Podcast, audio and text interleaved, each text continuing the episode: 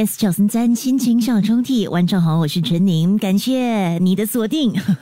每个星期六还有星期天晚上七点五十分呢，都会有心情小抽屉这个单元，让你可以和我分享属于你的一段故事跟回忆。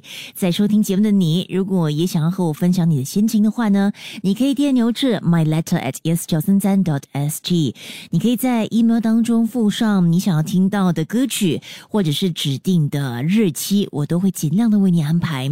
如果错过了七点五十分的首播，午夜十二点十分有重播，也可以下载 Me Listen，又或者是通过 Spotify 的 Podcast 来重温过去不同朋友们所分享的故事跟心情。今天要拉开的心情小抽屉是来自这位朋友 X。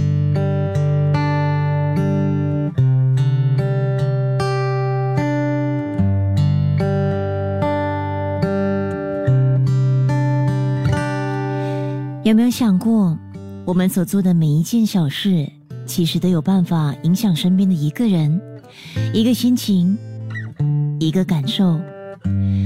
每一句“早上好”，不客气，谢谢你，都会如水滴一般在生活中的荡漾。我们的邂逅就是如此，跟着商业区的人们生活步伐。我每天早上赖床后就会赶着上班，习惯性的搭同一列地铁，同一个车厢，站在同一个位置。上班途中我会忙着准备工作，读着电邮，读着报告，听着歌曲。瞬间，周边的人事物离我的距离就是千里之外。但不知道为什么，我都会注意到站在车中间的你。你也没有什么特别的，就只是站着在那，偶尔读着书，偶尔发着呆。但人生就是会刻意发生一些偶然，提醒我们它的存在。有一天，我靠窗的风水位置被他人占据了，让我只好无可依靠的站在车厢中，依靠着把手。挖出久违施展的左手和脚力，稳住身体，利用右手看报告、读电邮。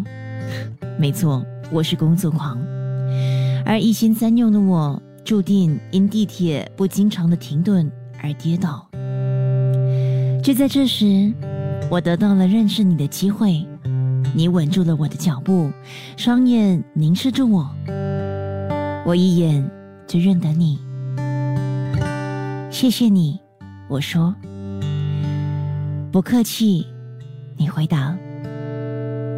那天之后，每当我上车厢时，都会不经意的和你对上眼，然后不久，我们聊起来，而在之后，就不用说了。我们的结局不是公主王子般，却也是我们之间的童话。想要分享，不是想要炫耀，但只是想要分享人生的偶然。